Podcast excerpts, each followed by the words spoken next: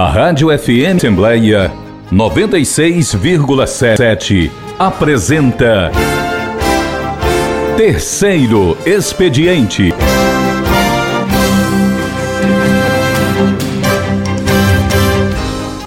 Estamos começando pela FM Assembleia 96,7, pela TV Assembleia, mais uma edição do nosso terceiro expediente, iniciativa que foi criada pela produção da Rádio FM Assembleia e mídias digitais da Assembleia Legislativa, visando ouvir os deputados com assento no plenário 13 de maio da Assembleia Legislativa. Está de volta ao nosso programa nesta sexta-feira o deputado estadual Acrísio Sena, da bancada do Partido dos Trabalhadores. Acrisio Sena é natural de Fortaleza. O parlamentar é casado com a assistente social Letícia Peixoto e é pai de quatro filhos: Dimitri, em memória, Yuri, Bárbara e Marina. Acrísio é formado em História pela Universidade Federal do Ceará, UES, e mestre em Educação pela Universidade Federal do Ceará. Durante a gestão da prefeita Luiziane Lins, em 2005, ficou à frente do Instituto Municipal de Pesquisa, Administração e Recursos Humanos, o INPAR. Como vereador, foi presidente da Câmara Municipal de Fortaleza. Em 2018, foi presidente da Comissão de Meio Ambiente e Transporte da Câmara e relator do Plano Diretor de Fortaleza. No mesmo ano, foi eleito deputado estadual pela primeira vez, tendo obtido mais de 27.800 votos. Aqui na Assembleia, é uma das principais vozes e influências do plenário 13 de maio. Deputado Acrisio Sena, bem-vindo ao programa. Opa, bom dia, Cláudio Teirã, bom dia, meu querido amigo Ronaldo César, está aqui, Márcio Moreira, jornalista Demetrio Andrade, que me acompanha aí numa boa caminhada já. E faltou só apenas também que nós tivemos na equipe de governo do Camilo Santana, lá como articulador dos movimentos sociais. Né? Me lembro. 2015, 2016, estávamos lá ajudando. E essa experiência foi boa, deputado? É, trouxe um pouco do, da bagagem que a gente já, traz, já vinha dos movimentos sociais. Na verdade, eu venho, a minha grande universidade foi o movimento sindical.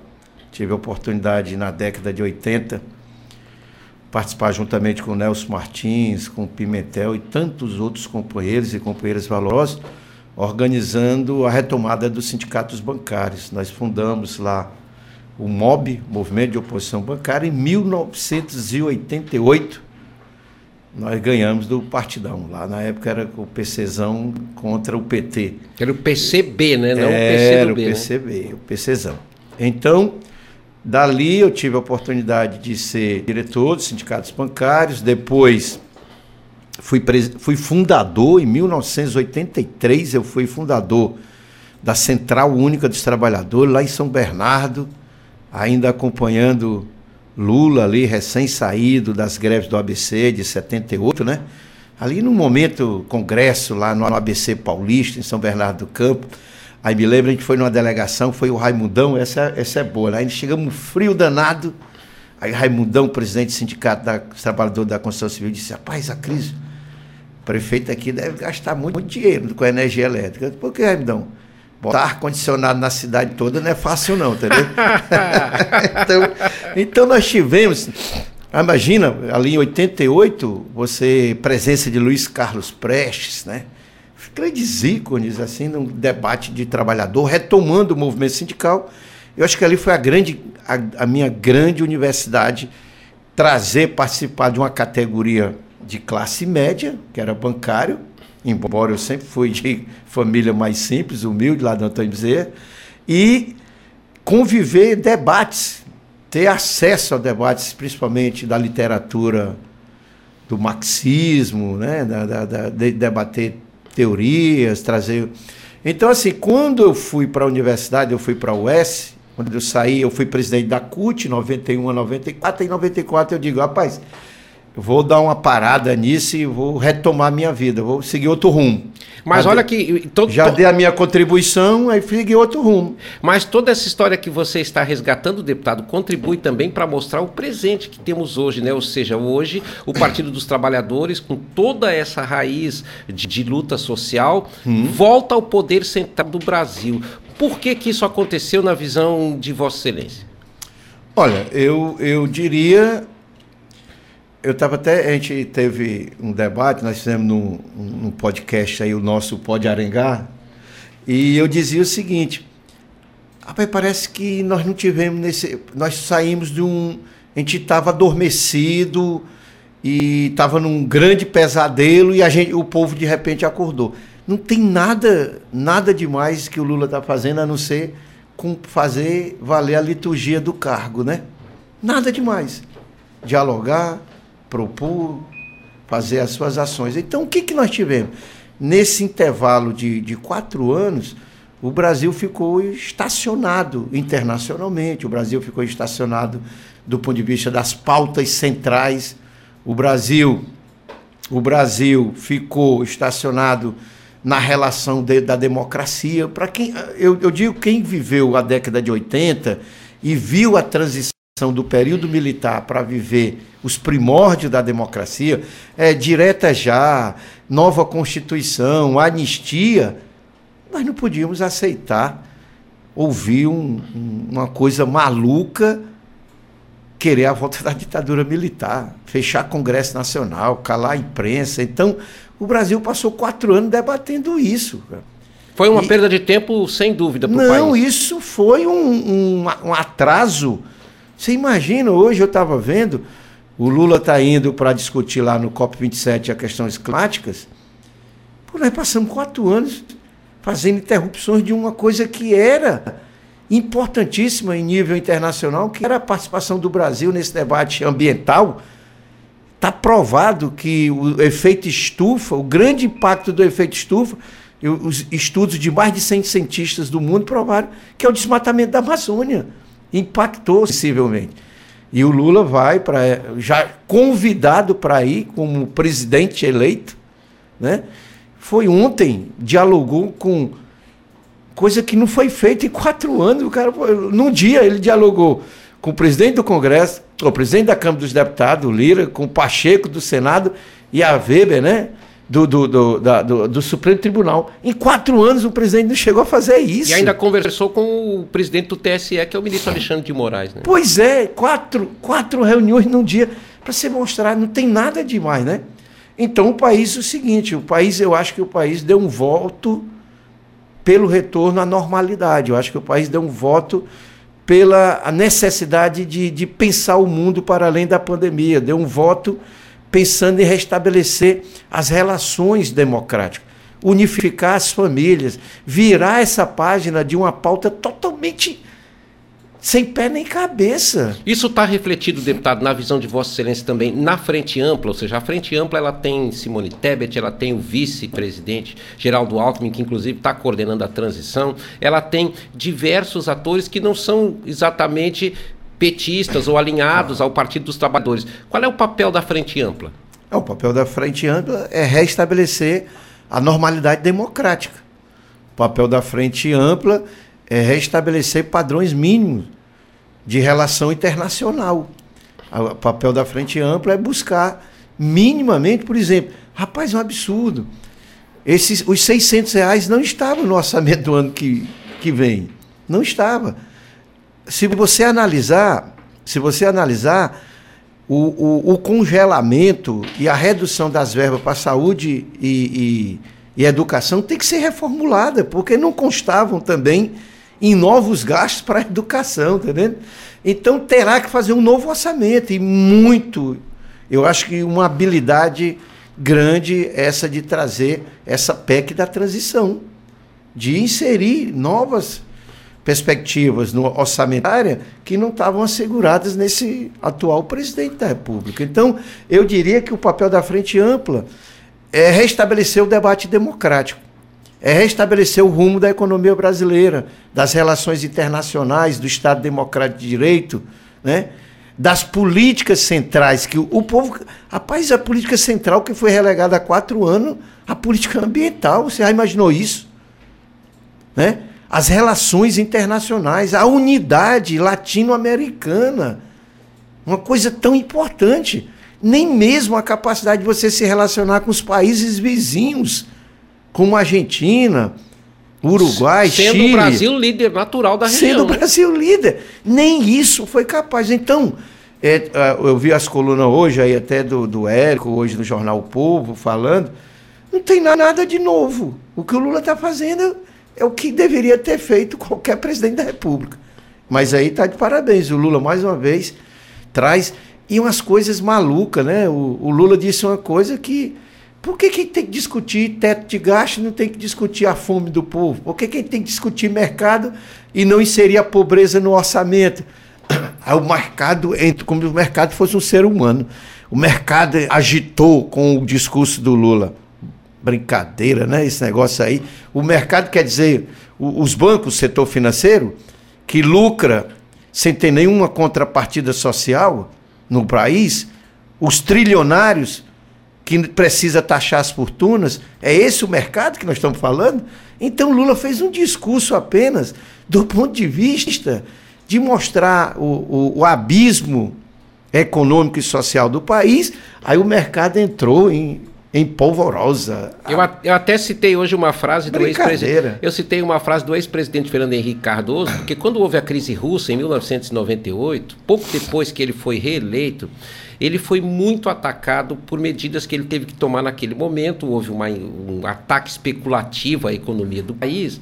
E a crítica que ele fez foi basicamente a seguinte: ele disse, olha, o mercado permanece o mesmo, está preocupado com seus lucros e não claro. consegue entender o viés social do governo. Por outro lado, deputado, o que, que a gente percebe, e eu acho que isso é uma questão que você, que é um parlamentar e que trabalha o tempo todo no diálogo, é, tem alternativa qualquer lugar do mundo, um país, mesmo uma ideologia, se não houver diálogo com a sociedade, com os diversos setores representativos? Não, não tem. Não, porque o pressuposto da democracia é, é, é, é, a liberdade, é o contraditório, o diálogo. E nada disso foi exercido nesses últimos quatro anos. Nada. Então não há, não há possibilidade. Está provado, eu acho que o voto para o Lula era que o Lula, naquele momento, foi quem teve a maior e a melhor capacidade de aglutinar os setores democráticos do país. Eu acho que foi um voto pela, pelo restabelecimento da ordem democrática, pelo respeito à Constituição, pelos valores fundamentais da democracia, Sim. né? da liberdade, principalmente da liberdade. Da liberdade de ir e vir, da liberdade de expressão, da liberdade de credo religioso, da liberdade de orientação sexual, da liberdade como cláusula pétrea. Eu acho que o sentimento do voto foi isso. E mostrou, e mostrou que nós vamos desconstruir essa divisão, né? Como se existisse dois Brasis. Não, o Lula foi muito feliz. Eu sou agora presidente do Brasil, da República Federativa do Brasil. Sou presidente do PT, sou presidente de uma frente parlamentar. Eu sou presidente do Brasil. Que reflexos, deputado Acrisio Sena, vai ter tudo isso no estado do Ceará? Porque a aposta da política no Ceará, no momento em que houve uma separação, um rompimento político entre o PT e o PDT, foi o Ceará três vezes mais forte, uma tese encabeçada pelo senador eleito Camilo Santana. E essa tese saiu vitoriosa. O que, que se deve esperar? Olha, eu, eu diria que esses passos que o Lula está fazendo, as movimentações, as sinalizações, a perspectiva da luta do enfrentamento com a pobreza, a, a, o diálogo com os poderes constituídos, a, a retomada e potencializar ministérios que são estratégicos para nós, como saúde, educação, meio ambiente, né? trabalho, ciência, técnica. Eu acho que o, o para o Ceará, o, o, o Camilo, o, o Elmano é seguir esse espaço do Lula. E o Elmano é um sortudo nesse quesito, né? Coisa que não os quatro anos anteriores, o Camilo não teve, o Mano vai ter um governo absolutamente alinhado. Federal. Nordestino. Não é só porque é do PT, porque é nordestino e convicto de ajudar o Nordeste e principalmente o Ceará. Então, mesmo com a economia muito difícil, porque a economia em nível mundial, nós não vamos ter um 2023 achar que que o Lula ganhou vai estar tudo a mil maravilha, não. Por quê? Porque o cenário é de recessão mundial. A tendência vê? é que seja um ano difícil do difícil, ponto de vista econômico. Difícil. Até porque nós ainda não temos clareza do que a herança que nós vamos receber do próprio governo Bolsonaro. Precisa ter calma nisso. Mas para o Elmano, ele, ele primeiro ganha no primeiro turno, terá mais tranquilidade para fazer uma conformação de um secretariado, com mais tranquilidade. A vitória do Lula dá um, um, um fôlego maior, principalmente quando você escuta o Lula nos seus principais desafios, você encontra aqui o eco com o humano. O Lula disse que vai combater a fome, o humano, vamos enfrentar a fome. Minha casa, minha vida, é humano no Ceará moradia. Tá entendendo? É, energias renováveis, questão ambiental, aqui também, principalmente o Ceará, com energias renováveis, né? Eólica, né? Energia solar, hidrogênio verde. Então, tem um cenário de, de, de, de, de muita identificação entre o nacional e o estadual. Aí vai ter agora o próprio governador Elmano de começar a construir a sua marca, o seu perfil, a sua identidade como gestor público. Né? A vitória dele no primeiro turno foi uma surpresa até para a coligação ou vocês trabalharam com esse propósito? Não, eu acho, nós não esperávamos vitória no primeiro turno, aqui para nós. Mas a estratégia, ficou comprovado que o, a estratégia Lula, Camila e Almano, a, a, fazer um todo indivisível entre, entre Lula, com aquilo que a gente sempre dizia, Lula e Camilo são as duas maiores lideranças do Brasil, ou do Ceará, Lula do Brasil e o Camilo do Ceará. E isso vai impactar na, nos rumos das eleições no estado do Ceará. Nós dissemos isso. Dissemos isso para o PDT quando nós propusemos a Isolda, que não havia caminho sem o PT ia ser muito difícil construir um projeto aqui sem o PT, principalmente com o nível, a taxa de avaliação positiva do Lula e do Camilo aqui no próprio estado do Ceará. E quando, quando montou uma estratégia de Lula, Camilo e Humano, a onda pegou, foi uma onda, cresceu, é Lula, Camilo, é Humano, é 13, né? Lula, Camilo, é Humano, 13. Então, meu amigo, isso caiu na, na, na, nas graças do povo. E quando você associa o nome do Elmano, a figura do Camilo, resultado positivo, saindo de um governo com uma taxa de avaliação lá em cima. E quando os cearenses se lembram do que foi o Lula para o Ceará, que foi um pai, aí juntou disso, não, nós vamos por outro caminho, não. Caminho da. Não trocou o certo pelo duvidoso. Esse foi o grande questão. Não trocou certo por todo. Ou seja, ah, esse, recado, esse recado que vem das urnas mostra, na visão que o deputado da crise está colocando, que a credibilidade do Lula e do Camilo foram fundamentais para a vitória do Eumano. Foram imprescindíveis, foram decisivas. Até porque o próprio o nome do Elmano é um nome que está em construção. O Elmano tem a sua história, como, como é, gestor na gestão da Luiziane, como secretário da Luiziane, tem a sua história como advogado dos movimentos sociais, com dois mandatos de deputado estadual, mas ele vai construir o nome dele agora. Agora é que vai ser. O governador é humano, vai entrar em cena. Até lá era campanha, era estratégia, né? Era programa, era ideia. Agora não, vai ter que começar. E eu acho que se espelhar, e é um, uma dica minha, se o próprio humano se espelhar no modelo Lula de governar, ele vai a, ah, nadar de braçada. Os movimentos que o Lula está fazendo replica no Ceará que não tem perigo de dar errado. Deputado, tem um detalhe interessante na, na, na sua fala que foi o diálogo, né? Ou seja, o, PD, o PT, a gente conversava com todos os atores envolvidos no processo e percebia que o PT tinha como combinado, como aceitado, como pacificado, que o PDT ficaria com a cabeça da chapa com a candidatura da Isolda. É, quando foi que o senhor sentiu que esse diálogo não ia para frente? Olha, eu acho assim, na verdade, ficou claro para o povo cearense que havia um acordo, sim, aquilo que o Camilo chegou a dizer, que havia um acordo com o CID, de que o nome seria Isolda e a condição do Camilo sairia. Senão ele não sairia, iria tocar a sucessão. Tá certo? Dentro do governo. Houve um atropelo né, do PT, PDT nacional, juntamente com o Ciro, a preocupação com os indicadores da, da, da queda vertiginosa da, da campanha do Ciro, do, do Ceará é, ser um estado de referência é, a imagem que o, a gestão do Roberto poderia, o melhor prefeito poderia ser o governador. Então, só esquecer de combinar com, com o povo, né? Então, assim, acho que faltou diálogo, faltou a, a, a, humildade, calçar a sandália da humildade. E eu acho que nesse aspecto, o grande responsável por esse processo da ruptura se chama Ciro.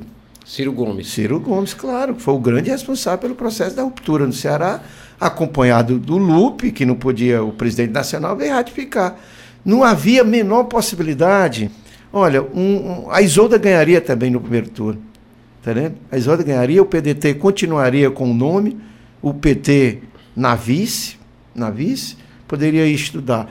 Agora, nada disso, eu acho que isso também é página virada, nada disso é, é, é, quer dizer que o que houve em 2024 é uma, será uma reprodu, reprodução. É, aliás, 2022 será uma reprodução em 2024. Será coisa totalmente diferente. Porque as eleições não se repetem, né? Cada não, eleição claro, é uma história. Claro, né? claro. Até porque Fortaleza, se você observar, o Wagner, é, o, o bolsonarismo saiu com 40% dos votos. Isso não é uma coisa pequena. Isso é uma coisa forte para poder enfrentar. Então, eles, eles, eles veem, esse debate promete também para as eleições de 2024 um, um bom. Mas nós temos que primeiro acumular agora. Não dá para discutir 2024 agora, se não, nenhum, novo, nenhum novo governo ainda tomou posse. Ainda tem gente discutindo isso mas eu quero logo dizer, não tem nada a ver a conjuntura de 2024 com o que houve em 2022. Nós é vamos, nós nova vamos, perspectiva.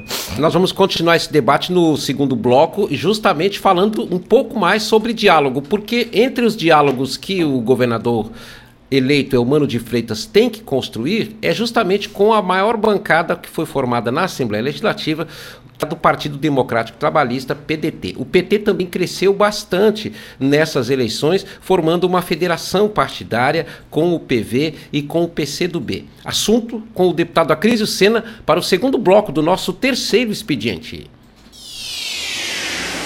Rádio FM Assembleia 96,7. Com você no centro das discussões. Num país democrático, o voto de cada cidadão tem o mesmo poder. E você sabe quem torna isso possível? A Justiça Eleitoral. Ela é responsável por organizar, realizar e julgar as eleições. A Justiça Eleitoral é composta pelo TSE, TRS, juízes e cartórios eleitorais. Tribunal Superior Eleitoral fica em Brasília, onde ocorre o julgamento final das ações eleitorais e o planejamento de toda a estrutura das eleições. Os tribunais regionais eleitorais estão em todas as capitais e julgam as ações eleitorais do seu estado, além de fazer a apuração e realizar grande parte do processo eleitoral. Já os cartórios eleitorais estão em milhares de municípios e fazem parte do dia a dia da população, prestando vários serviços aos eleitores. Então, quando ouvir falar em justiça eleitoral, lembre-se de quanta gente está por trás dela, trabalhando pela democracia e para que a voz de cada brasileiro seja ouvida. Justiça Eleitoral a justiça da democracia. Apoio Rádio FM Assembleia 96,7. Você ouve Terceiro Expediente. De volta com o segundo bloco do terceiro expediente, nós estamos recebendo o deputado estadual Acrício Sena, que é o líder do Partido dos Trabalhadores na Assembleia Legislativa, e com ele estamos fazendo uma análise do ambiente político que se criou a partir da vitória do Lula em nível nacional e da vitória do deputado Eumano de Freitas, governador eleito em primeiro turno no Ceará. E falando também da trajetória do deputado Acris Sena, que é um parlamentar conhecido pelo diálogo, pelo envolvimento com as causas sociais aqui no nosso Ceará. Deputado, eu deixei uma pergunta pendente, que é justamente essa. O desafio maior do Eumano, além de dar uma cara ao governo, ou seja, uma, um estilo de fazer, de trabalhar, tem também, passa também pelo diálogo com o Partido Democrático Trabalhista, o PDT? Olha, é, eu tenho acompanhado as falas do, do nosso governador eleito Elmano e a vontade, o desejo é que o PDT esteja na base integralmente, corpo e alma, os 13 deputados. Olha, essa, essa, essa questão pontual de Fortaleza, nós debatemos isso depois. Até porque PT e PDT está desde 2006. Ou seja, governar primeiro. Não, nós temos que. Eleição depois. Montar a estrutura para governar o estado do Ceará. Esse projeto não iniciou. Esse projeto iniciou em 2006 com, com o CID. E tendo o PT o principal avalista.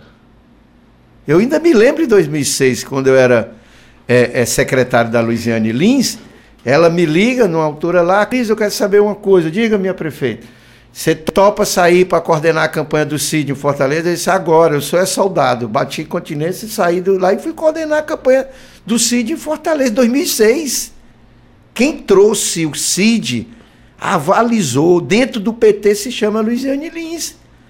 E nem por nós tivemos turbulência de disputa de prefeitura com o Elmano, com todo mundo. E naquela época, deputado, só para resgatar, naquela época havia um problema parecido até com a, o rompimento que aconteceu agora, que foi o, o doutor Lúcio Alcântara era o governador do estado, queria ser candidato à reeleição e havia uma corrente de pensamento dentro do partido dele que hum. ele não fosse candidato. E nesse processo político, o, PD, o PSDB, que era o partido protagonista naquele tempo, acabou se dividindo e isso favoreceu a, o alinhamento do, sim, P, sim. Do, do, do, CID com o PT, né? Sim, aí depois veio, surpreendentemente, para todos nós, o, o CID vai lá e aponta o Camilo. 2014. Continuou a aliança. Qual é a razão agora? Por conta pontualmente da cidade de Fortaleza? Porque por conta da disputa presidencial, virou essa página. Então, o PDT está tá com medo que o PT entre na disputa sucessória de 2024? É esse não, a eu não sei. Aí eu não sei te dizer. Eu só sei que é, são, são, são problemas que ficam né, do, do, de todo e qualquer processo eleitoral. Mas a discussão do Elmano, que é muito feliz nisso, é de trazer o PDT integralmente os 13 para a base. Corretíssimo. Corretíssima atitude. E acho que dentro do corpo da liderança do governo, deverá ter o PDT, porque é um líder e três vice-líderes. Ou seja, tem que estar o PDT, porque são 13 deputados.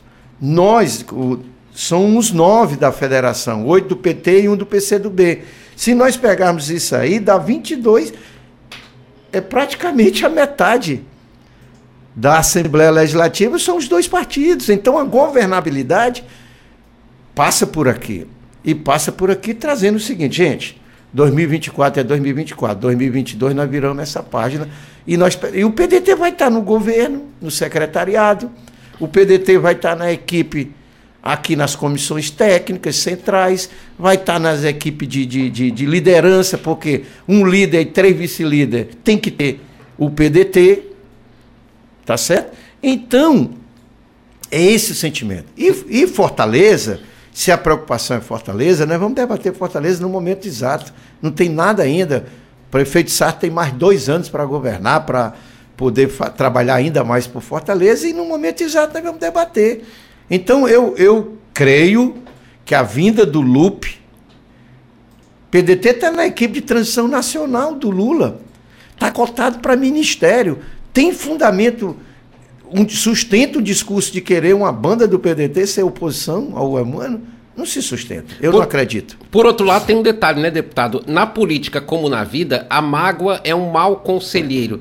O Elmano tem consciência disso, de que para dialogar tem que tirar essa mágoa do caminho. O PDT precisa ter também esse viés?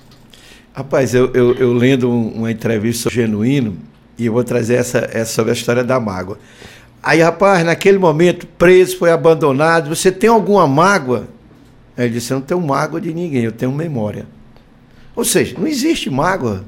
Uma coisa é esquecer, é, outra coisa é, é, tem, é não conviver com a realidade, né? né? Então, assim, eu creio que não tem. Tem erros e acertos dos dois lados, tanto os nossos, do PT, como do PDT. A grandeza do senador Cid Gomes é um negócio impressionante, é um grande estrategista. Cid Gomes é, um dos, é o grande estrategista, se recuou para não bater de frente, porque havia uma disputa presidencial, e no segundo turno ele foi para a linha de frente do Lula no Ceará. E se tivesse humano no segundo turno, com, enfrentando a candidatura bolsonarista aqui, ele teria ido para a linha de frente. Então, eu acho a referência do Cid eu acho que é a grande referência, da mesma forma que eu digo para o Elmano se espelhar no que o Lula está fazendo, eu diria que a bancada do PDT, quem sou eu para dizer isso, se espelha muito no que o próprio Cid, o senador, vem fazendo, que eu acho é um magistrado e uma postura absolutamente republicana. Se o deputado Acrisio Sena fosse apostar num ministro made in Ceará, apostaria em Camilo Santana ou em Isolda Sela para compor o ministério de Lula da Silva? Olha, eu tenho acompanhado a, a discussões do PT. O PT vai precisar de quadros preparados no Senado, tá certo? E ouvi o PT dizendo que não tem pretensões de abrir mão dos seus senadores e deputados eleitos salvo exceções, para vir para dentro dos ministérios. Eles quer, ele quer a bancada do PT atuando na defesa do governo. Eu diria, eu diria, qualquer um dos dois nós estaremos bem representados. Mas, aí, a ponto de vista da Criscena, pelo legado da educação, eu acredito que o nome mais forte hoje é o nome da professora Isolda. E ela, tem, e, ela, e ela, tem, o que acrescentar ao, ao governo federal. E nós temos, quando o Cid foi ministro da Educação, ah, nós emprestamos uma das experiências mais exitosas nossa do Ceará, que foi o PAI, que é o Programa de Alfabetização na Idade Certa, e o Dilvan, o presidente do Fundo Nacional de Desenvolvimento da, da Educação, FNDE, e acho que é, é, é, esse acúmulo, o Lula olhou assim, você está vendo essa garota, se referindo a, a governadora Isolda, ela foi, ela foi a grande responsável pela revolução da educação do Ceará. O Lula não faz um, uma menção dessa sem pensar no futuro. Então, eu, eu diria que ela estaria, não sei, estaria no, dentro dos quadros cotados na equipe do, do Ministério da Educação com muita tranquilidade e o Ceará estaria duplamente representado com Camilo no Senado com uma larga bagagem, podendo ajudar muito, porque cresceu. Na Câmara e no Senado cresceu as forças né, ditas bolsonaristas. Aliás, eu, eu vou dizer o seguinte: esse termo bolsonarista, bolsonarismo, ele acaba até 31 de dezembro. Vocês vão ver. Mas tem uma coisa que o senhor falou aí tá que, eu quero, que eu quero. Isso acaba. Vai voltar a ter o seguinte: a bancada liberal, a bancada de direita, a bancada evangélica, vai ter essas bancadas. Vai, vai ser igual o nazismo. A gente vai, a gente vai querer esconder isso pro resto da vida, porque isso foi, foi nefasto para o país. E essa história que foi criada de bolsonarismo, isso não tem menor possibilidade de se perpetuar enquanto movimento social. Não terá.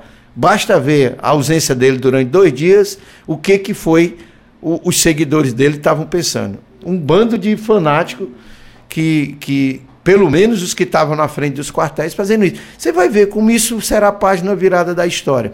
Essa história de Bolsonaro. Ninguém vai querer se autoproclamar. E principalmente, olha, no parlamento, nós conhecemos como é que é o parlamento funciona. Quem vai querer se proclamar lá, subir a tribuna, dizer que tem orgulho de ser, ter sido bolsonarista. Meu amigo, isso acaba rápido.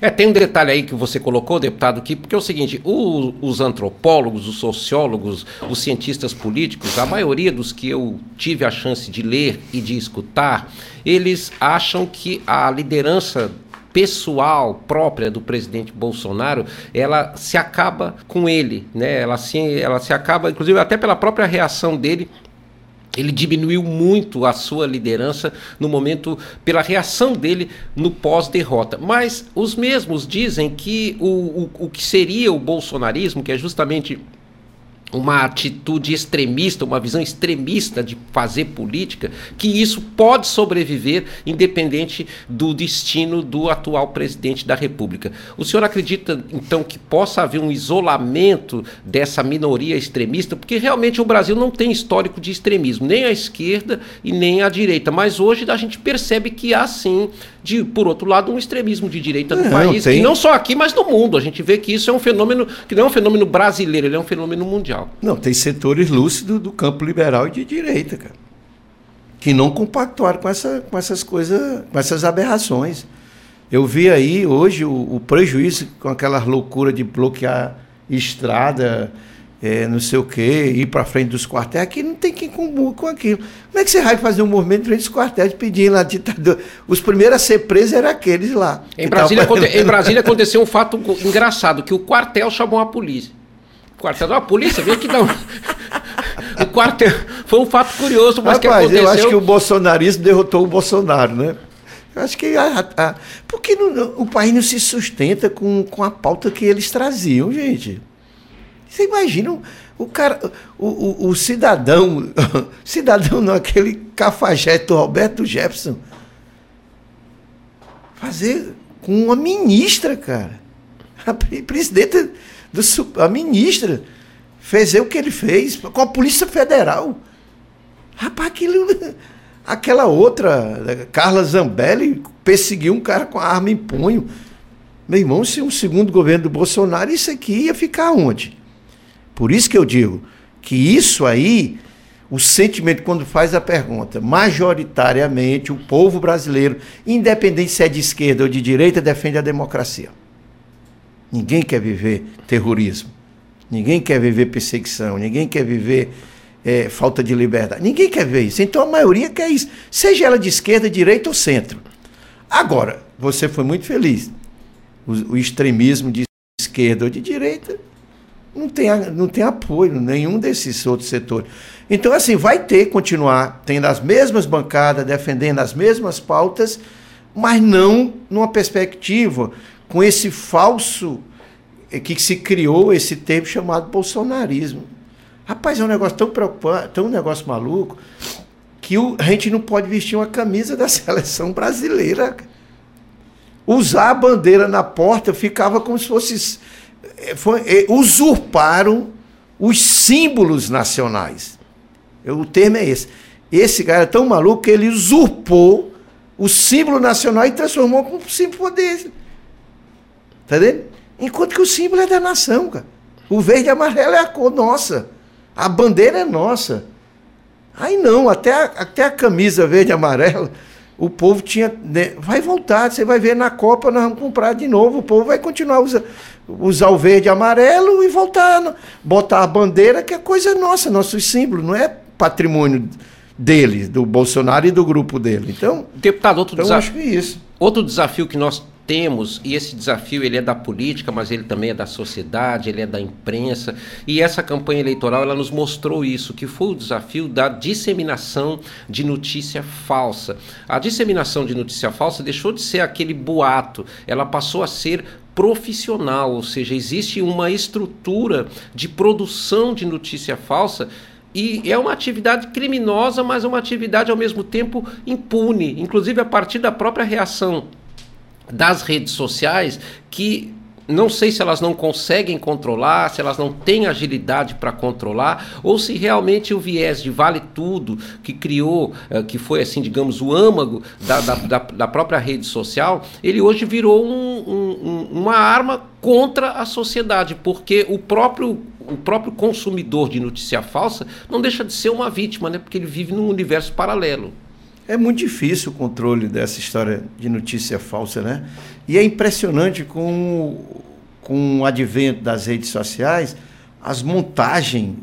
Hoje, hoje tem possibilidade, olha só, hoje tem possibilidade do cidadão clonar a minha voz e fazer um discurso que eu nunca fiz na minha vida. É que você não falou, né? Que eu não falei. Já imaginou, imaginou isso? A capacidade que tem do avanço. Então, a, a, o avanço das redes sociais que vieram uh, para ficar, ela, ela, ela precisa começar a ter algum certo tipo de controle disso, principalmente no combate às fake news. Né? E aí tem, dizer que não tem como controlar, tem sim, tem como controlar. Mas eu, eu, eu, eu diria, voltando aqui, Teira, puxando aqui para um pouco para o Ceará, eu diria que a gente, o, o, o, o que o Lula está pensando lá no Nacional, nós estamos também aqui. Sim. O mesmo desafio. Fome. Tem que ser uma ação a, a, nas regiões metropolitanas do Brasil.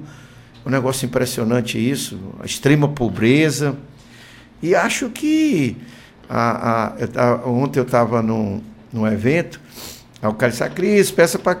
Já historicamente já teve o Fundo de Desenvolvimento da Indústria. Muda agora, bota o Fundo de Desenvolvimento da Inclusão. A fome não é ideológica, é isso que o senhor quer dizer? Não, claro que não. É estrutural. É de um país concentrador de renda, de um país que. Um, como é que pode? Um estado desse tem 18 trilionários. trilionários. E tem 30%, 40% da, pessoa, da, da população na extrema pobreza. Então nós temos que mexer isso aí. Historicamente, se você pegar é, é, é, do Tasso Gereissati até os dias atuais, já foi muito bem aquinhoado o, o setor empresarial com isenção de impostos, cara. Vamos trabalhar agora na perspectiva de alavancar o futuro dessa geração que precisa fortalecer o FECOP, que é o Fundo Estadual de Combate à Pobreza, precisa fortalecer o Fundo Estadual da Agricultura Familiar, o FEDAF, potencializar cadeias produtivas interessantes, como a da apicultura, que eu acompanhei, cadeia produtiva da cajucultura, a retomada do algodão, tá certo? De, de, de produções de melão. Rapaz, esse, esse, a, nós temos aqui, lá no, no, no, na Ibiapaba, né? uva. Já pessoas, nós temos capacidade de produzir. O com essas tá diferenças e o, climáticas. o senhor, quando fala de produção, está falando também de geração de empregos, né? de oportunidades. Né? Claro. É inadmissível. Como é que o país é o terceiro maior exportador de, de, de, de, de, de, de alimentos do mundo e, e com a população aí passando fome? Isso é inadmissível. Como é que o Ceará tem toda uma produção dessa? Por isso que a agricultura familiar é fundamental nesse governo do Elmano. Porque é ela que manda o alimento para a mesa do trabalhador. Não trabalha na perspectiva, exporta, o agronegócio é o centro, é o que? A exportação, né? E o Elmano tem origem nisso, né? Porque tem. o pai foi um agricultor, né? Pois é. Eu acho que o Fundo Estadual de Desenvolvimento da Agricultura Familiar e o FECOP tem que ter um olhar especial. Eu tenho certeza que o Elmano vai olhar, porque eles dois ajudam bastante do ponto de vista do combate à extrema pobreza e à fome. Nós precisamos trazer um outro, que o Lula disse que vai reativar o Minha Casa Minha Vida, nós temos o Ceará Moradia. Ou seja, que aprovamos no ano passado. Esse é um setor, deputado, de ganha-ganha, né? Porque se o Lula reativar esse programa, ele ativa a construção civil, a construção civil ativada, ela gera empregos. Que foi as... acabada na Lava Jato, a construção é, civil. As a moradia... indústria nacional. As moradias prontas, elas vão servir para a sociedade, claro. né? Claro. Vamos tirar o povo que está morando aí na. Rapaz, eu passei essa semana na perimetral em frente ali o Joaquim, ali o Joaquim Alves, aquela churrascaria lá no, no, no Zé Walter, que é o encontro ali da perimetral com aquela outra que vem lá do Castelão, tem um, um cidadão morando lá, tem um, uma casa de papelão, um carrinho de um bebê, um, um homem, uma mulher e um menino morando ali, rapaz. Isso é uma coisa absurda, né? Sempre, olha, Fortaleza. E, e tem em outras partes da cidade isso aí. Passa, vê a população em situação de rua em Fortaleza como é que como cresceu absurdamente. Aí você vai vendo nas grandes avenidas, o cara puxa um, um, um, do lado do esgoto, puxa do lado da avenida, vai montando uma casa de papelão. Isso sem mostrar, sem mostrar na periferia, meu irmão. Na periferia. Então, nós temos que. Quando você traz esse debate da moradia, você. O ganha-ganha, você disse isso. Você injeta a indústria da construção civil, é mais gente trabalhando e mais gente vai ser atendido. Agora, precisa também trazer umas novas discussões que eu tenho recebido, que os novos conjuntos habitacionais sejam entregues com infraestrutura de creche, escola e condições para que poder o povo, né, poder ter isso, tá vendo? Então há uma pressa muito grande em receber e às vezes quer receber essa casa, entregar a qualquer custo, aí o pessoal depois vai dizer, rapaz, a creche, a escola, né? o CRAS, a Policlínica, a UPA. Então, isso tem que vir junto nessa re, nova reconfiguração do Minha Casa Minha Vida do governo federal. Isso estava inserido, mas isso há uma pressão tão grande para entregar a história das casas que muitas vezes foram entregues conjuntos que agora estão lutando por esses desafios. Então, eu estou otimista que o Elmano tem tudo para fazer um grande governo, tem tudo para fazer um grande governo, e tem que montar uma equipe agora tecnicamente capaz e politicamente comprometida com esse processo que já iniciou desde 2006 e e construir a sua marca. O modo é humano de governar, né? Muito bem. Deputado Acrisio Sena, a gente está na reta final do programa, mas tem uma coisa que não pode deixar de ser perguntada. E o deputado Acrisio Sena? O deputado teve uma atuação que eu acompanhei no plenário hum. 13 de maio, acompanhei nas comissões técnicas, acompanhei no debate público. O deputado, o deputado Acrisio não foi reconduzido. Né? Hum. E aí, como fica o futuro do deputado Acrisio Sena? O que, que você está planejando? Porque de luta você não foge. Não, eu, tô, eu, tô, eu tive a oportunidade de conversar muito rápido com com o governador Elmano, e a sinalização da gente ter uma conversa com mais calma e definir onde é que melhor eu posso contribuir. Eu estou preparado, se for necessário, para ir para o governo, eu estou preparado, se for necessário, para permanecer na Assembleia, e estou preparado de continuar meu trabalho na, na área da educação, como eu sempre fui. Então, assim, isso eu teria, assim, não depende só de mim. Né? Tenho experiência de gestão, tenho experiência de parlamento, e aí eu vou conversar com o governador eleito, é humano, dizer onde é que o melhor. Porque ele também pode estar olhando, não, a crise, eu estou pensando lhe escalar para tal coisa, para tal área. Não, estou pensando que você vai ajudar mais nós lá na Assembleia.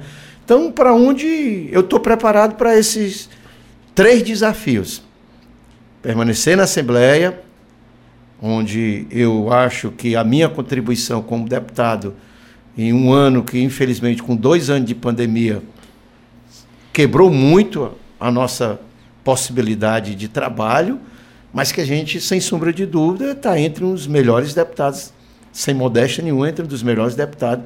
Eu diria entre os três melhores deputados daqui da Assembleia Legislativa, com produção legislativa, com atuação parlamentar, com tribuna, com, com debates, com proposições e com acompanhamento na, na própria, na, nas próprias cidades, nas próprios movimentos. Né? Estou preparado para isso, estou preparado, se for necessário, para qualquer cargo de gestão. Já tive essa experiência com a Luiziane, já tive experiência na condição também da, da Câmara Municipal, é uma grande experiência como presidente. E estou preparado também como mestre em educação, como historiador também para outros desafios. Então a vida, para mim, tá, eu estou muito tranquilo e sei que posso contribuir. Estou preparado para contribuir em qualquer trincheira. Aí, o, o, aí, eu, aí eu vou falar igual jogador. E aí eu estou apenas esperando que o professor me escale aí qual é a posição que ele queira que ele me escalar para poder jogar. Muito bem. Deputado Acrisio, para encerrar a, a, sua participação no nosso programa, que é sempre uma participação muito honrosa e muito rica, muito enriquecedora, ah. tem um ouvinte nosso que está lá na Serra da Ibiapaba acompanhando esse trabalho, essa entrevista, e a pergunta que ele faz é, deputado Acrisio, a Ibiapaba é do Ceará ou nós vamos perder para o Piauí? Ah, é, não tem menor possibilidade de nós perdermos para o Piauí. A luz hoje de todo e qualquer debate sobre noção de território, tem isso é convenção, inclusive, internacional. Existe uma coisa chamada pertencimento. Você não pode levar um povo para ir para um. Senão você vai morrer com a Palestina e Israel. Não tem como. O povo palestino não vai nunca aceitar deixar de ser palestino. Como o povo da Ibiapaba jamais vai deixar de ser cearense. Prepara aí que estiver ouvindo as baladeiras, junta aí umas pedras aí para gente começar a guerrear com, com o Piauí. Não, porque o pertencimento é o primeiro quesito. Vai ter que ser ouvido. Como é que você desmembra um, um território sem ouvir o povo? Sim, aí você quer pertencer aonde? 90, 100% somos todos cearenses. Não tem perigo perder. A outra, a inconsistência do relatório do Exército. O relatório do Exército é apenas cartográfico, com base no mapas do Império, não dá conta, tá certo? E nós inserimos, já no debate da visita que a governadora Isolda fez, nós inserimos a entrada do IBGE com a Miss Scuri, né? ou seja, como amigos da corte. Para quê? Para o IBGE trazer a questão do social, trazer a questão do econômico, do cultural, trazer os. Pronto, nós, nós chancelamos agora, fechamos o, o, o, o, o censo do IBGE. Quando consultou lá, você tá lá, foi, entrou para o censo como cearense ou, ou piauiense? Está resolvido. Esse relatório do Exército é facílimo, tem a sua contribuição, porque a cartografia tem a contribuição, né? Mas é inconsistente para resolver conflito territorial. Muito o bem. Exército é muito bom para quando só tem terras. Aí ele resolveu. Lá no, no lá no, no Piauí com Tocantins, ele passou uma lista, diz metade da terra devo... só tinha terra. Não tinha um ser um pé de gente, né? Como diz ditado. Aí é fácil, você passa uma risca, metade vai para um lado, metade vai para o outro. Está resolvido. Muito é, bem. Só, é, só, é só terra, mas quando tem gente é outro, outra história. E aí tem que ser ouvido. Por isso que as convenções internacionais dizem que a questão fundamental é cultural, econômica e de pertencimento. E os três quesitos nós ganhamos em todos os três de goleada. Deputada Cris Lucena, agradecer a participação de Vossa Excelência aqui no terceiro expediente. É a segunda participação, honrosa participação. Muito obrigado. Eu que agradeço. E fica o espaço para suas considerações finais. Não, só parabenizar a nossa Assembleia Legislativa, parabenizar o trabalho do nosso presidente Evandro Leitão. Acho que merece ser reconduzido.